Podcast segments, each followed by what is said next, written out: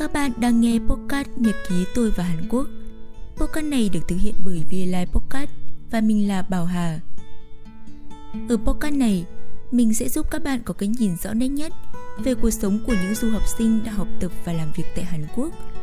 Hãy ngồi xuống và cùng lắng nghe những điều thú vị sắp được chia sẻ sau đây nhé.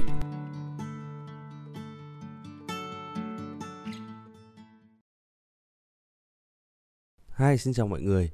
Ờ, à, ác hẳn mọi người sẽ có một cái thắc mắc nho nhỏ rằng là tại sao hôm nay podcast nhật ký tôi và Hàn Quốc lại có một cái giọng à, hơi lạ như thế. À, và mình xin tự giới thiệu, mình là Rio. Mình là founder của VLI Podcast. à, và lý do hôm nay mình có mặt tại đây đó chính là hốt chính của chúng ta chị Bảo Hà có một số cái lý do cá nhân cho nên là trong khoảng thời gian sắp tới thì có lẽ là mình sẽ đảm nhiệm ở uh, vị trí hốt của podcast nhật ký tôi và Hàn Quốc. Uh, hy vọng là mọi người sẽ đón nhận và ủng hộ cho nhật ký tôi và Hàn Quốc cũng như là VLI podcast. Và ở tập trước thì chúng mình có đề cập đến câu chuyện tài chính với một cái mong muốn rằng các bạn có vất vả như thế nào thì cũng đừng bỏ lỡ cái con đường học tập của mình ở trong cuộc sống thì sẽ có những cái trường hợp đáng tiếc những cái trường hợp hy hữu xảy ra.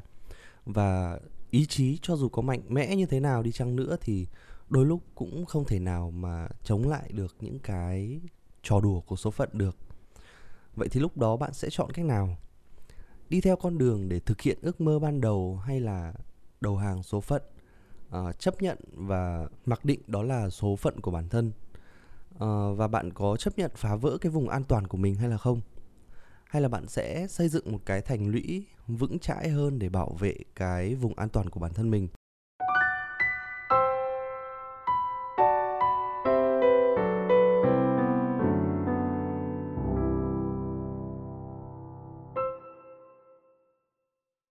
Đối với cuộc sống du học ngay từ lúc bắt đầu để lựa chọn cái con đường này thì cũng chính là lúc mà mình đặt cược cả tương lai của bản thân mình vào đó. Và nhà văn lỗ tấn có một cái câu nói rất là hay ở trên đời này làm gì có đường và người ta đi mãi thì cũng thành đường mà thôi. Cái câu nói đó khiến cho mình mạnh mẽ hơn để bước về phía trước và mình tự tin rằng lửa thử vàng thì gian nan thử sức. Và sau bao nhiêu khó khăn sau bao nhiêu thử thách đấy thì uh, mình sẽ trở thành một cái phiên bản tốt hơn của chính mình ở quá khứ. Điều may mắn với mình đó là mình được sinh ra trong một gia đình tuy rằng không khá giả là mấy, nhưng mà bố mẹ mình cũng sẵn sàng có thể chắp cánh cho ước mơ đi du học của mình mà không gắn ghép thêm hai chữ nợ nần vào đấy. Ở khoảng thời gian ban đầu, khi mà rời xa vòng tay của gia đình, thì mình thoải mái kết bạn, mình đi đây đi đó để ngắm nhìn thế giới và trải nghiệm những cái điều mới lạ. Cái vùng an toàn mà mình xây dựng trước đó thì hoàn toàn bị phá vỡ. Mình như một đứa trẻ lạc vào cái xứ sở thần kỳ. À, thần kỳ ở đây là tuy rằng không có gia đình ở bên nhưng mà mình không hề nhàm chán mà trái ngược lại mình đắm chìm vào đó. Và mình đặt tên cho nó là cuộc phiêu lưu xứ sở kim chi. À, nghe có vẻ hơi xến xúa một chút nhưng mà à, thôi tạm gọi là thế. Cái được gọi là vùng an toàn thì nó hoàn toàn biến mất. Thay vào đó mình làm những điều mà trước đây mình chưa từng và chưa được làm bao giờ. Tất nhiên là những cái việc mà mình làm thì uh, không hề vi phạm pháp luật hay là trái với luân thường đạo lý. Uh, đó là những cái việc uh, mình đi chơi xuyên đêm này mình lang thang một mình ở bên bờ biển hay là mình xách ba lô lên đi chỗ này đi chỗ kia mà không phải xin phép ai hay là mình lên kế hoạch trước.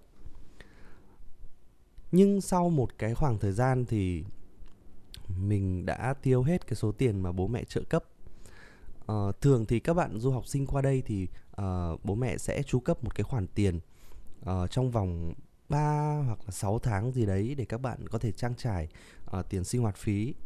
Uh, và bố mẹ cũng cũng cho mình một cái khoản tiền nho nhỏ và mình đã tiêu cái số tiền đấy rất rất là nhanh một cách vô tội vạ.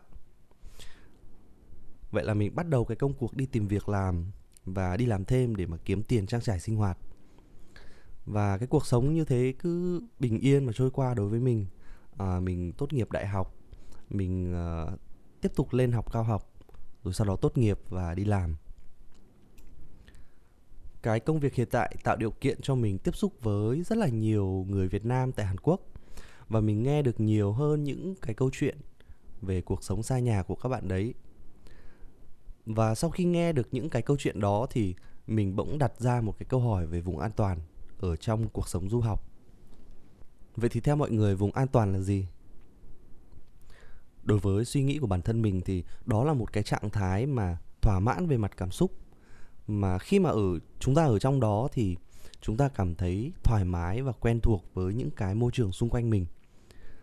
Và khi ở trong cái trạng thái này thì chúng ta, cái sự không chắc chắn, cái sự rủi ro hay là những cái cảm xúc tiêu cực, nó được giảm thiểu đến cái mức tối đa. Và bản thân mình sẽ luôn có, luôn cảm thấy mình có một cái quyền để kiểm soát trong mọi tình huống và duy trì được cái mức hiệu suất ổn định nhất và ở trong cái vùng an toàn này thì chúng ta có thể thực hiện các cái quy trình các cái hành động nó lặp đi lặp lại mà không có quá nhiều lo lắng. Uh, vì để hiểu rõ hơn ưu điểm của vùng an toàn là gì vì hiểu rõ hơn ưu điểm của vùng an toàn là gì nên khi mà tư vấn hay là trò chuyện với các bạn người Việt Nam thì uh, mình luôn cố gắng hướng các bạn đấy đến cái việc là tìm ra vùng an toàn của bản thân uh, nó nằm ở đâu? Tất nhiên cái vùng an toàn nó có tính rất là đa dạng. Nó không cố định về mặt thời gian và nó sở hữu cái tính biến động khá là lớn. Có lẽ là tìm ra cái vùng an toàn của bản thân mình là một cái điều mà khó nhất. Mình nghĩ là khó nhất trong cái giai đoạn mà để mình bước ra được khỏi cái vùng an toàn.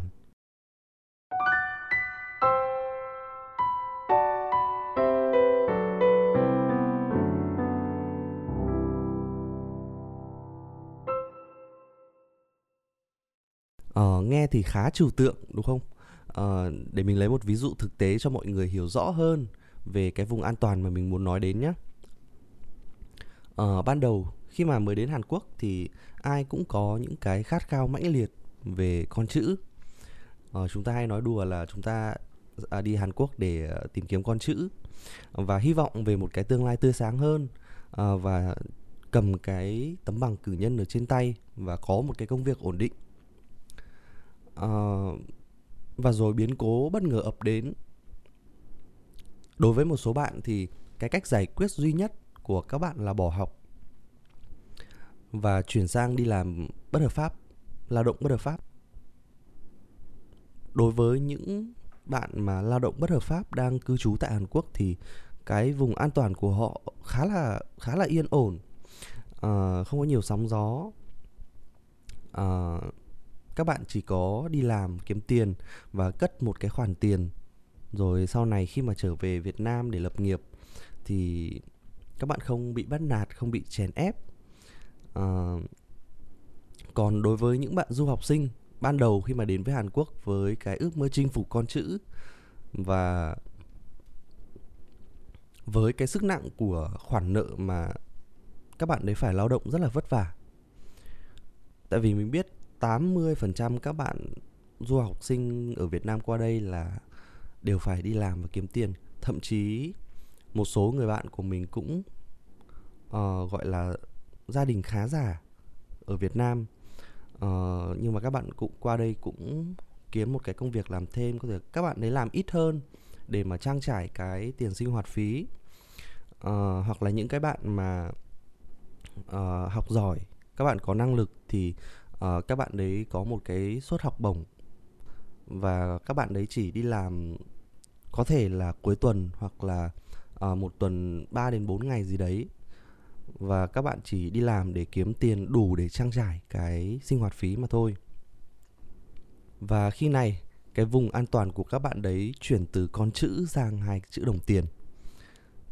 Nhưng thay vì từ bỏ con chữ thì có một số người không phải một số mà là có rất là nhiều người uh, vẫn luôn cố gắng ngày đêm đi làm uh, vừa học và vừa làm. Và các bạn cân bằng được cả hai cái việc đấy. Lúc này thì mình cảm thấy vừa nể phục và vừa thương các bạn đấy. Nể phục vì các bạn đã dũng cảm bước ra khỏi cái vùng an toàn của bản thân và làm những cái việc mà tưởng chừng như là không thể vừa đi học, vừa đi làm nhưng mà vẫn duy trì được cái kết quả học tập rất là kinh ngạc. Và nể phục vì các bạn đấy đủ dũng cảm để tiếp tục theo đuổi cái ước mơ của bản thân mà vẫn giúp bố mẹ trả một cái khoản nợ và một mình vật lộn với cái cuộc sống đầy khốc liệt. Mình tin rằng ở trên cái trái đất này không chỉ là các bạn du học sinh ở Hàn Quốc mà ở đâu cũng vậy.